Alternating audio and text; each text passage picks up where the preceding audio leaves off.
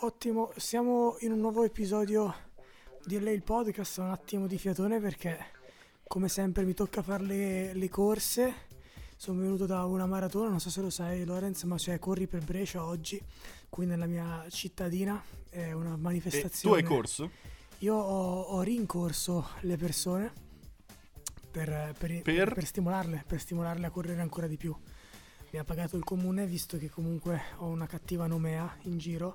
Mi metteva, mi metteva in giro per le varie zone di, di, Brescia a rincorrere le persone anche perché era una maratona al femminile se non sbaglio. Quindi erano tutte donne a maggior ragione era una corsa non era un corso quindi. Esatto sì sì era proprio una, una, una fuga una fuga forse quindi eri in corso le, le, le donne bruttissimo da dire eh ho rincorso delle donne e ero pagato per farlo, per aiutarle a, a vincere questa, questa, gara. Non so nemmeno per quale motivo ci fosse. Cioè, la questione gara è reale, poi che io rincorressi, no, ma per il semplice fatto che sono fuori forma e non ci avrei mai avuto la sbatta di farlo domenica mattina. Però sì, ho visto in giro per la città diverse eh, donne vestite con questa divisa rosa e per il curry per Brescia, una roba del genere.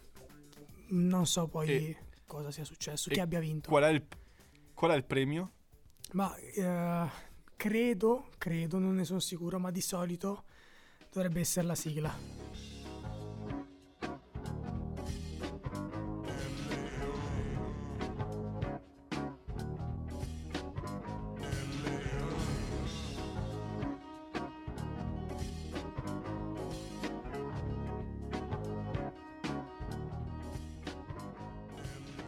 Allora, a proposito di cose al femminile, eh, come la puntata scorsa che è andata molto bene la divagazione dell'ultima volta con una partita di calcio femminile, anche oggi abbiamo una partita di calcio femminile in corso davanti al microfono. Si tratta di un quarto di finale, se non sbaglio, di una semifinale. Al Barcellona? Boh, forse.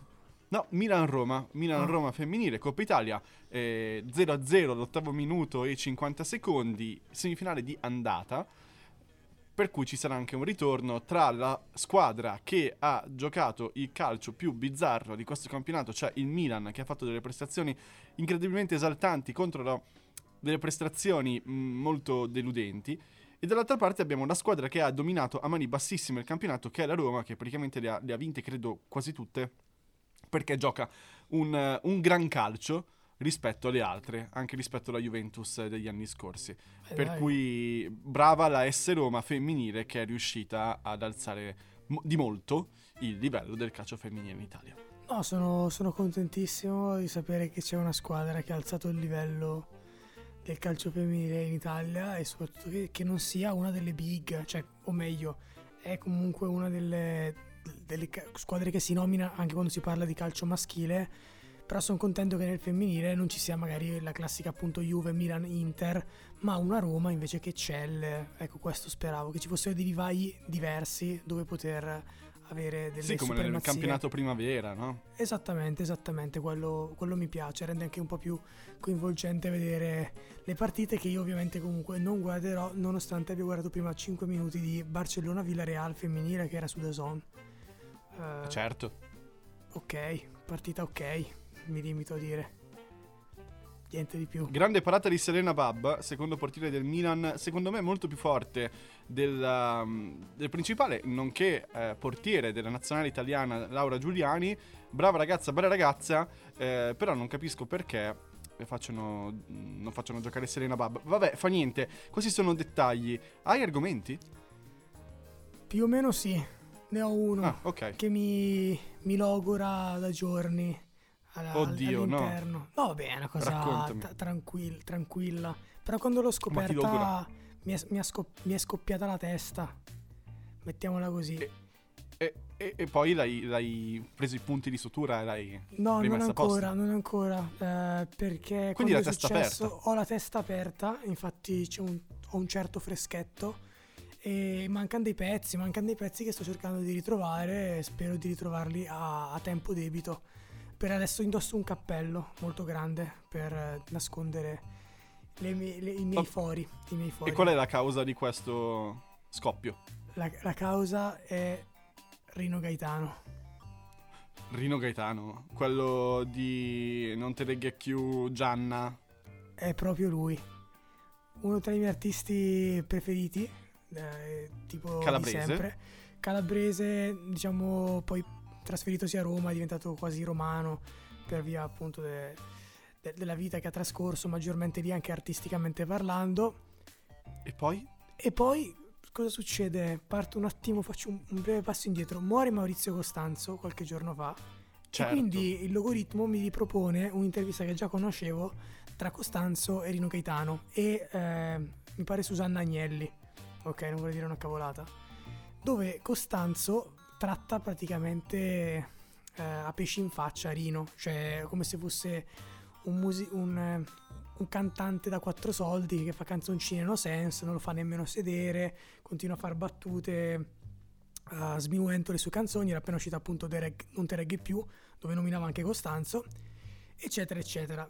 Questo mi porta a, a riaprire un po' Rino Gaetano, me lo riascolto e decido anche di, di farmi, fa- scopriamo un po' la storia di Rino, cioè informiamoci un po' di più, visto che lo ascoltavo solo passivamente, senza un po' informarmi. E arrivo alla morte. E sulla morte mi si apre un mondo fuori di testa. Cioè, no- non, so, non saprei nemmeno come raccontarla questa storia. Io cioè, non perché- so niente di tutto questo, per cui sei il mio Carlo Lucarelli in questo momento. Allora, io parto da- dal presupposto che Rino Gaetano viene, viene considerato come un cantante no sense, uno che decostruisce il testo e quindi canzoni leggere, d'amore, bla bla bla. Ed è quello che ascoltavo io anch'io quando sentivo le sue canzoni. Rino Gaetano muore il 2 giugno nell'81, ok? A Roma, per un incidente stradale, o meglio, fa un incidente stradale, trauma cranico, viene soccorso da un'ambulanza che non è un'ambulanza, ma è l'ambulanza dei vigili del fuoco, anche questa è una, una delle prime anomalie, e viene respinto da 5 ospedali prima di trovare posto all'ultimo, dove però ormai è in, con- in condizioni critiche, per non dire già morto. E questo si svolge nell'arco di tre ore. Lui fa l'incidente alle 3 di mattina, alle 6 è, è morto. È morto appena arriva all'ultimo ospedale di Roma che lo accetta, lui è già morto. P- piccolo passo indietro. Chi, chi era le persone che bazzicavano attorno a Rino Gaetano? Rino Non belle Gaetano- persone. No, in realtà erano persone mh, molto interessanti, ma volendo anche belle, erano le persone che conoscevano queste altre persone che non erano tanto belle, cioè quello che conoscevano queste persone non era tanto bello, che poi confidavano a Rino e Rino, a quanto pare, inseriva nelle sue canzoni in maniera goliardica e quasi incomprensibile per un pubblico non attento. Mi spiego meglio. Una delle migliori amiche di Rino, forse addirittura amante, c'è stata una relazione, quindi una persona molto cara a lui, è la figlia del dottore personale di un certo Licio Gelli. Oddio, questa- davvero. Te lo giuro su, te lo giuro su Dio. Uno dei suoi migliori amici, invece, era un ambasciatore, eh, un, corrispond- un corrispettivo dell'amba- del- dell'ambasciata americana che aveva uno stretto rapporto con la CIA. So che sembra fuori di testa questa cosa, ma è tutto documentato. E poi aveva un Sembra un una roba amico- ubriaca, non so come dire. Sembra una roba che non ha alcu- alcun senso, ma poi arrivo con dei fatti che a me spacca la testa. Che mi- appunto adesso mi stanno facendo riascoltare le canzoni e dico, ok, questo, questo non è solo quello che sto ascoltando, c'è un sottotesto ancora più profondo. Cioè ogni personaggio che mi sta, ogni immagine che mi sta dando, ogni input non è casuale. E ci sono un sacco di persone che proprio vanno ad- analizzare parola per parola oppure parafrasandolo ed è fuori di testa. Comunque un altro suo amico invece era eh, un, un massone di una costola della P2. Quindi non era proprio tesserato P2, ora adesso non ricordo il nome, era una costola romana della P2. Sisto Costola. Già, è, una- è un inside joke tra di noi, non lo Ah. capirà nessuno. Però, Però, però più, o meno, più o meno è, quella, è quella, Sì. ro- quella roba lì. Insomma, morale della favola, nei suoi pezzi inseriva eh, nomi, cognomi, che molte volte alcuni non, con- non capivano, per esempio Non te regge più, cita un certo Cazzaniga, e poi di tutti i partiti tra cui il DC. La gente all'epoca pensava che fosse un giornalista sportivo, all'epoca c'era questo giornalista sportivo che si chiamava Cazzaniga, quindi dice Cazzaniga non te regge più, e tutti pensavano, ah vabbè, il giornalista sportivo. Tre anni dopo la sua morte si scopre che in realtà il Cazzaniga a cui si riferiva, riferito appunto alla barra precedente DC, era un tipo un amministratore di una determinata società che faceva arrivare tangenti per il DC e pagava, ora non ricordo bene, ma è inciucciato col- con la CIA. C'è uno scandalo che scoppiò enorme di questo Cazzaniga col DC. Robe che lui diceva senza apparentemente, apparentemente senso logico. O ancora in, tipo eh, i Beatles. No. ti- tipo, tipo soltanto che i Beatles devi andare al contrario, eccetera. Cioè, insomma, ecco, devi, sì. devi manipolarlo un po' di più. Quello invece, per esempio, in eh, la zappa, il rastrello, il forcone e il tridente, beh, pezzo incredibile che io adoro, super divertente, dice letteralmente, me lo sono ascoltato stamattina, una mansarda in via, e dice il nome della via, che adesso non ricordo, poi la descrive, moquette, cassettoni, eccetera, e poi dice dei- degli anziani che giocano a bridge. Ok, va bene. Dieci anni dopo, nel 91, dopo la scoperta della P2, eccetera, Licio Gelli, in un'intervista, dichiara la sede della P2 era in una mansarda in via Pinco Pallino. C'è, Che è ok, la via del- che- della che- canzone. Sì, sì, cioè non è che ha detto una via a Roma, ha detto la via X di Roma, che poi era la via X in una mansarda dove c'era la P2. E ci sono miriade di, di queste cose, parafrasi, tipo nel letto di Lucia, dove lui fa un elenco di eh, persone, governatori, eccetera, che sono in questo letto di Lucia, che tu pensi sia una prostituta o una roba del genere. Invece, riletta in una certa maniera, sembrerebbe che tipo Lucia sarebbe la CIA. Licio. No, Ah, la, la- la CIA, la Ah, CIA. E tra l'altro in quel pezzo Ok. lì dice, eh, nel letto di Lucia ci sono anche dei materassai. Come tu ben sai, Licio Gelli, E come io ben so, certo, da Giove. era, era- era uno dei capi della Permaflex prima di arrivare Eh, poi sì. al potere vero e proprio. Ed è pieno di questi riferimenti, di questi scandali, anche di eh, omicidi irrisolti.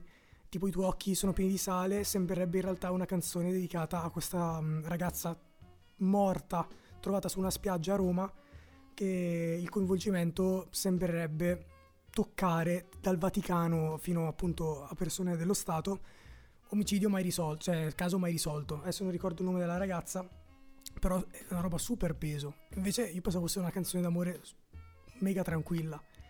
E questo mi ha fatto Beh. rileggere l'intero personaggio Rino e anche sì. appunto la, la morte misteriosa con questa ambulanza dei vigili del fuoco, cosa veramente strana, cioè a parte che non sapevo nemmeno esistesse l'ambulanza dei vigili del fuoco.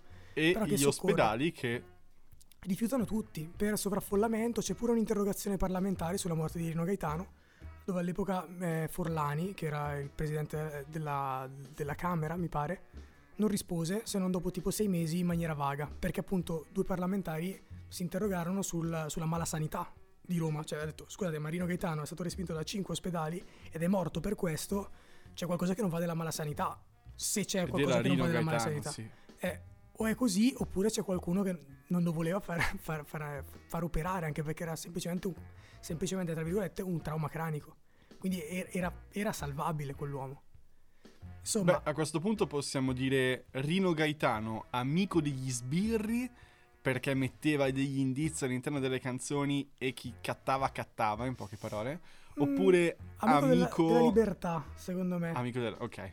tant'è che disse in un'intervista hanno- vogliono provare a mettermi il bavaglio ma non ci riusciranno e poi in realtà cioè, non ci sono riusciti l'hanno, l'hanno ammazzato direttamente Sì. se è, se è E così. amico degli easter egg, perché diciamo che se rileggiamo tutta quanta la discografia di Gaetano in questo modo, è pieno di easter egg. rende i pezzi super inquietanti ce E n'è anche uno mega meta, sì. Ce n'è uno, Lorenzo, questa qui è la cosa più assurda. Io credo sia una coincidenza, però f- mette i brividi. Un brano inedito di Rino Gaetano che non è mai uscito negli album perché era fatto ancora prima, tra virgolette, del successo vero e proprio. Quindi prima di trasferirsi a Roma e firmare con l'etichetta. Eh, si chiama La ballata di Renzo. Cioè puoi ascoltarlo, è, è reperibile online. E lui racconta la storia di questo Renzo che fa un incidente stradale. Viene preso da questa ambulanza e viene portato in giro a Roma, mezzo tutto a Roma, fa i nomi dei vari ospedali, ne cita tre, non cinque come accadrà poi lui, che lo rifiutano. E lui muore, Questo, quest'uomo muore perché tutti lo, lo rifiutano, tutti gli ospedali lo rifiutano dopo un incidente stradale. E, e alla fine poi vabbè finisce con, con anche la gag che addirittura il Verano, quindi il cimitero di Roma, non ha posto e quindi non possono nemmeno seppellirlo. Però È una profezia. È, è una profezia da- che fa, fa accapponare la pelle. Poi anche questa cosa che abbia usato il nome Renzo, Rino, non lo so, questa vabbè ce l'aggiungo io. Però mi veramente... E poi è una canzone super strana perché il ritornello è mega allegro, nonostante continui, continui a dire quando Renzo morì, quando Renzo morì. Super strano, super strano. Io so- sono veramente in fissa con questa roba. Cioè il cantante no sense deriso e preso in giro che in realtà stava mettendo a rischio comunque... Era una spina nel fianco dei potenti. Mi, mi- mi fa impazzire come, come immagine. Soprattutto poi lui com'era con questo cilindro e gilet e l'ukulele. Pazzesco. Caspita. No, no, Pazzesco. molto interessante, non sapevo niente. Eh, la tua versione Carlo Lucarelli, Paura è. Eh sì. L'apprezzo, ti ringrazio per questa storia. Non, non la conoscevo, zero. Ma io uguale, sapevo solo che era morto a, a 30 anni, quindi super giovane. Aveva fatto forse 3 o 4 album. E poi, puff. E ho detto, Mm-mm. boh, magari eh, era ubriaco. sì, quelli che ti eccetera. chiedi se fossero sopravvissuti, quante altre cose avrebbero dato Esattamente, alla esattamente. musica. Eh, però. E chiudo Peso. tutto quanto facendo una- un, un- un dead joke, ok? Vai, Tu vai, hai vai, un vai. rutto, io faccio un dead joke.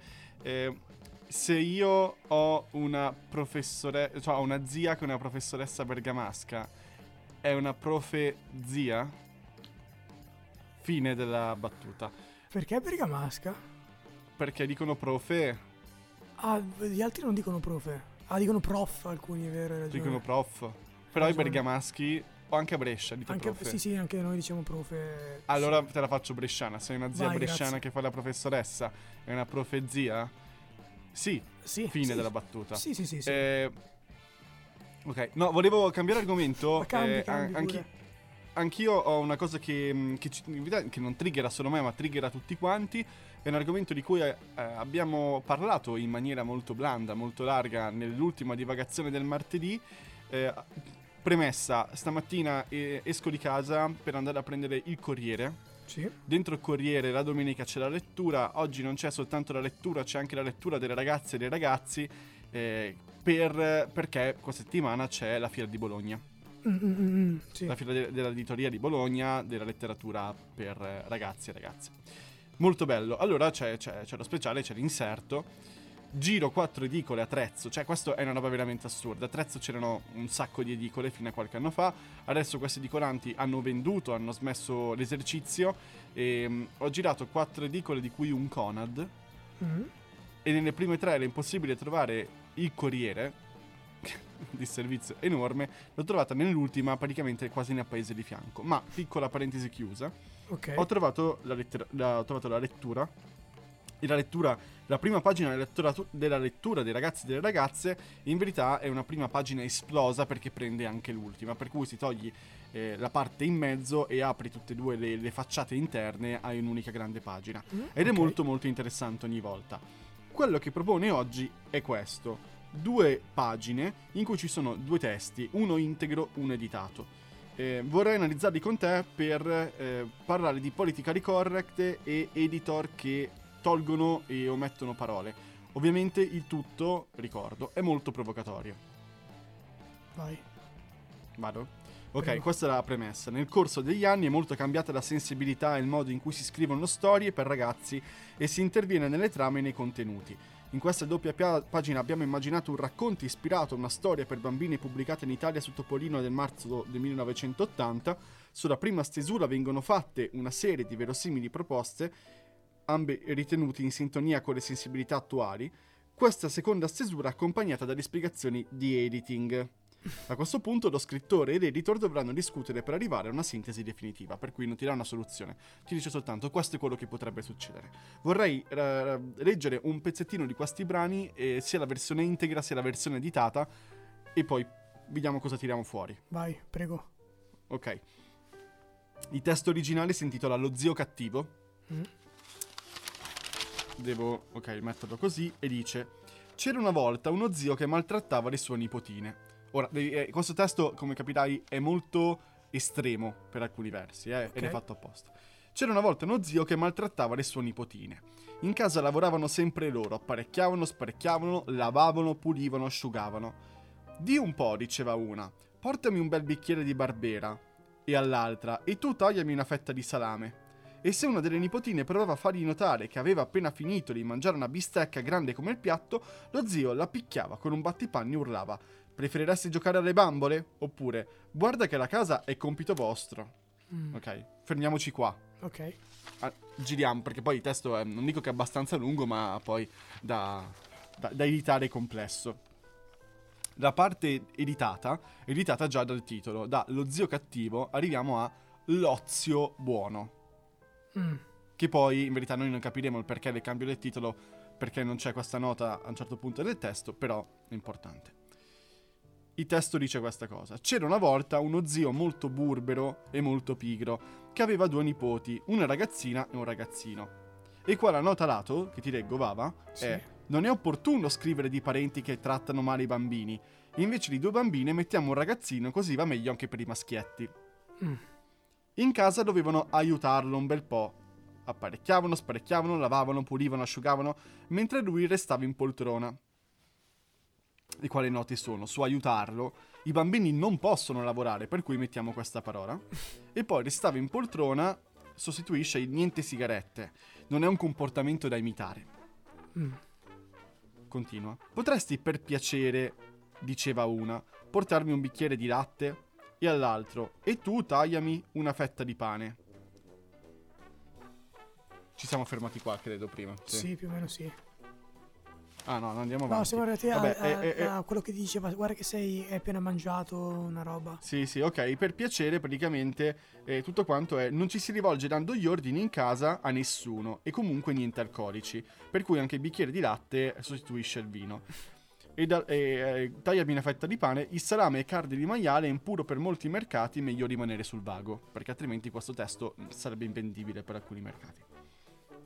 E se uno dei nipoti provava a fargli notare che aveva appena finito di mangiare, lo zio ri- ri- rimbrottava e diceva a lei: Poi vai a giocare. E a lui: Sistemiamo dopo.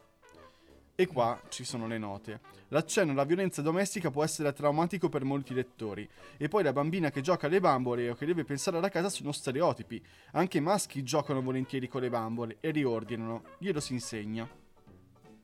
Mm. Ora, tutte queste modifiche sono fatte in maniera molto provocatoria per parlare dei sensitivity readers. readers. Hai mai sentito? No. In tutto questo, come ti senti dopo aver letto queste robe intanto? No, guarda, io l'unico dubbio che ho è ca- capire a chi è rifer- è riferito il testo, perché la seconda versione posso dire ok, solo se la sta per leggere boh, un bambino sotto i 10 anni e quindi magari certe cose forse è- è- ci sta che magari non è proprio il suo target, ma dai 10 anni in su, se voglio raccontarti una determinata storia perché voglio rascriverti un personaggio orribile, perché nella prima parte, nel primo racconto, lo zio deve essere orribile, credo per poi un finale di, di- di liberazione o con un, con un capovolgimento di questo personaggio o con una punizione per questo personaggio, è giusto che tu rincari la dose là sopra. Però è anche vero che E se poi- devo raccontarlo a un bambino di 6 anni non è che gli sto a dire picchiava le, le bambine, beveva, eccetera. Cioè, può starci, cioè posso, posso dirti ok, posso comprendere le tue motivazioni. Però se... Di- dipende anche da che ritratto del mondo vuoi raccontare, Vuoi- se sì, quello è il è vero. ritratto di un mondo iniziale che poi va cambiato. No, esatto, cioè, se esattamente. tu racconti di questa cattiveria e poi questa cattiveria ha un arco di trasformazione, ci sta a metterla, non deve essere sempre tutto rose e fiori. Qua è No, molto no. edulcorato, troppo pulito. E volevo agganciarmi tutto a parlare dei sensitive readers eh, da un articolo del giornale della libreria.it, che è una rivista dedicata a chi lavora in libreria, chi è interessato al mondo dell'editoria, eh, che il 9, mar- 9 febbraio, scusate, il 9 marzo deve ancora arrivare, metteva questo. Chi sono i sensitive readers e qual è il loro ruolo nell'editoria di Elisa Buletti. Voglio leggere Mm. una parte per farti capire e per capire tutto insieme. Una nuova figura professionale si sta affacciando da qualche tempo al mondo dell'editoria, i sensitive readers, ovvero gli editor che vagliano i manoscritti con la missione di identificare passaggi che contengano stereotipi, pregiudizi o rappresentazioni che possono risultare offensivi o dispregiativi nei confronti di alcune comunità minoritarie, etniche, sessuali e culturali. Una pratica già rodata nel settore editoriale anglosassone che recentemente sta prendendo una piega anche in Francia. Uno dei casi più famosi che ha fatto esplodere eh, il fenomeno riguarda American Dirt di Janine Cummings, uscito nel 2020 per Macmillan USA. Il romanzo è stato scelto da Oprah Winfrey per il suo noto book club ed è così che è finito in vetta alle classifiche dei bestseller. Poi drasticamente un crollo di immagine. Il libro, che racconta la fuga negli Stati Uniti di una madre messicana insieme al figlio, secondo alcuni semplificherebbe la questione dell'immigrazione latina dando un'immagine stereotipata del Messico e dei cartelli messicani. Nel corso del tempo la polemica scoppiata sui social ha assunto una proporzione tale da costringere l'autrice e l'editore ad annullare il tour promozionale del romanzo, e non è l'unico caso del genere. Il ruolo di questi editor della diversità è proprio quello di intervenire sul modo eh, in cui una cultura o una comunità viene rappresentata, spesso appartenendole loro stessi o avendola studiata a fondo. Si tratta di una nuova professione che si sta sviluppando a grande velocità e non sono mancate le polemiche. I sensitive readers sono stati accusati di censurare gli autori limitandone la creatività e ingabbiando i testi in schemi predefiniti. In tuttavia, secondo Le Monde, il loro ruolo è necessario affinché l'industria, in maggioranza bianca e privilegiata, prenda coscienza dei propri pregiudizi razzisti, sessisti e omofobi. Mm. L'obiettivo infatti non è quello di riscrivere l'intero testo e imporre la propria visione all'autore, ma anzi è quello di arricchire le fasi di ricerca e sviluppo, fornendo una reale esperienza vissuta. E qua va, continua con, con, altri esempi. Cosa ne pensi di, di, di questa cosa? Allora, io credo che seppur l'intento sia eh, o rispett- ris- rispettabile, cioè nel senso io posso capire che uno di un'altra cultura, se io sto scrivendo un libro inerente, che ne so, a, a indiani d'America, su una riserva di indiani d'America, che ne so, m- mi venga a dire, ehi guarda io ho vissuto questa cosa, lo so, questa cosa devi sistemarla così, così, cos'ha, ma mi viene da dire, se non sono uno stupido, io scrittore farò già le mie ricerche per poter rendere il libro, il romanzo più um, sin- sincero e onesto, accurato. Da, accurato da questo punto di vista. Nel caso non lo facessi, posso benissimo capire che ci possa essere indignazione. C'è anche da capire quanto in realtà è importante questa dinamica all'interno del libro. Cioè, se io accenno in un piccolo passaggio dei nativi d'America, poi però la storia parla di tutt'altro, come per esempio questo, questo libro qua sulla messicana. Ora, se è piaciuto così tanto, prima che qualcuno puntasse il dito sui cartelli messicani e sulla migrazione e tutto il resto, forse magari perché quello era un passaggio del libro non così importante, forse era più importante magari il legame quest- tra questa donna e questa figlia, parla di una donna e una figlia che migrano, può essere, o me lo sono mm-hmm, inventato sì, io. Sì. Okay. Migrazione, Migrazione, madre-figlia, quindi magari quello che importa è, è quello, chi se ne frega se non mi fa una descrizione perfetta del cartello messicano, forse perché non è quello che voleva raccontare, forse per quello che nemmeno il lettore deve leggere, cioè non è che devo avere ogni volta qualcosa, un, un'enciclopedia mh, mm, o comunque qualcosa di così preciso per ogni affermazione che faccio, dipende dal racconto e, e appunto bisogna capire anche il reale intento di questi sensitive re- readers, se è quello sensitive di aiutare readers. davvero o, oppure di imporre la la loro giustizia sociale. Perché a me, poi, a me cioè, di questo. Sembra che più che altro sia un... Eh, la, la, la, polizia, mettila così, è molto... Eh, oh, del, no. contro l'offesa, ok? Ora, l'autore, se non è scemo e se non è tipo l'autore tipo di Casa Pound, Giusto. non vuole offendere nessuno, di base. Non ha motivo. E se qualcuno legge delle offese è perché ce le vuole leggere, cioè vuole, si sente offeso a priori. Sono d'accordo.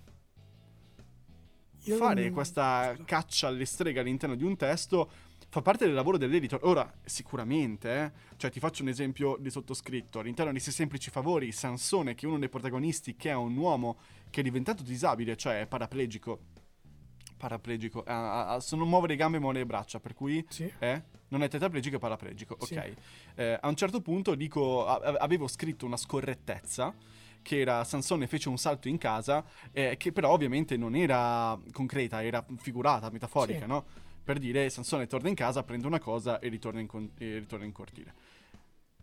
Eh, non volevo offendere nessuno, però mi è fatto, sta- stato fatto notare che n- non reggeva Sì, vabbè, capisco, cioè, ci può Ok, stare. però è una cosa da sensitive readers. Se io avessi pubblicato il libro con Sansone fa un salto in casa e qualcuno di eh, diversamente abile, paraplegico, in carrozzina eh, avesse detto ah ma questa cosa mi offende, io avrei Mhm. detto sti cazzi. Cioè non era, non era nel mio intento offenderti. Hai detto un'offesa, mi dispiace che tu ti sia offeso, però alla fine sti cazzi. No, esatto, mi dispiace ma non mi scuso. Cioè, quello deve essere Sì, esatto. l'intento. Perché un conto se l'offesa è, mi viene da dire, a- attiva. Cioè, se io sto eh, dichiarando l'offesa perché è la mia è un'offesa diretta. Ma se è indiretta e appunto è- arriva passivamente perché non, non- non c'era alcuna intenzione da parte mia, figlio mio, uno si può offendere per qualunque cosa in questo mondo. Io però non è che posso Minchia. piangere e chiedere scusa al mondo intero per cose che ho fatto involontariamente.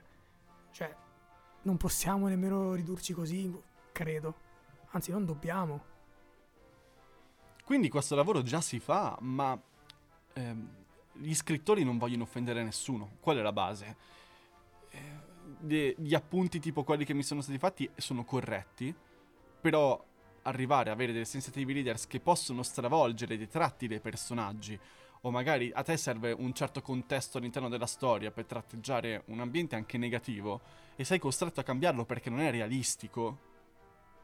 Boh, per me è una cazzata. Per me è, una- è una fiction. cazzata. Esa- esattamente, esattamente. Boh, ma poi a me spaventa anche molto quello che hai detto perché hai fatto un esempio di questo libro che era arrivato all'apice con, con Oprah, giusto che l'aveva preso per- Oprah, Ok, esatto, l'aveva è come se per- Maria De Filippi pubblicizzasse un libro in Italia. Capito? Quindi arrivi veramente a- al top anche delle vendite e poi invece una manica di, di- di- persone molto sensibili, uso sensibili, anzi inizierò a usare la parola sensibili Per indicare eh, per, indicare, per indicare tantissime altre cose. Eh, questi- questo- questa mandria di sensibili iniziano a dire che invece il tuo libro è sbagliato e addirittura crolli a picco e devi, ritira- devi ritirare un tour. Cioè, ma stiamo scherzando? Non lo so, ma l'avranno poi l'avranno letto tutte queste persone? Io non credo. O se l'hanno letto, l'hanno letto con gli occhi degli altri. Cioè, No, eh, secondo me molte persone hanno letto quel passaggio e quel passaggio serve già a indignare, ma valuta il libro nel suo complesso, un buon libro, sì, Eh, ok, però il se hai resto, sti pulce- cazzi, fa una riedizione in cui limi due cose e nessuno si offende più, basta. Sì, boh, che palle, che palle. Ma leggete basta. Leggete la storia, leggete i sentimenti, come, come- non focalizzatevi sulle parole, le parole sono solo uno strumento. Arrivate, arrivate sotto, sotto al testo, andateci ci dentro, immergetevi, non rimanete in superficie. Sensibili. Persone sensibili. Ok, va bene. Dai, siamo, siamo in chiusura, abbiamo gli ultimi 30 secondi e, e poi andiamo a fare la cacca. Sì, devo fare la cacca davvero, in effetti. E io secondo round, prego, per cui qualcosa in chiusura? Quello che voglio dire in, cu- in chiu- in chiusura, eh, alla fine che poi è la morale di questo, di questo episodio, non fermatevi al testo. Cioè andate oltre. È vero, in tutto l'episodio, eh? Sì, sì, sì, no, appunto, questa è proprio la, la morale, la morale dell'episodio è non fermatevi al testo, andate oltre. Dai.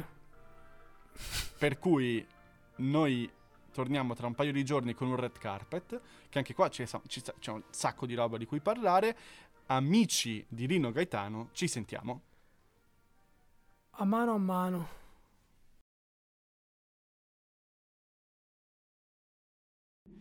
Gentile utente, ti ricordiamo i social.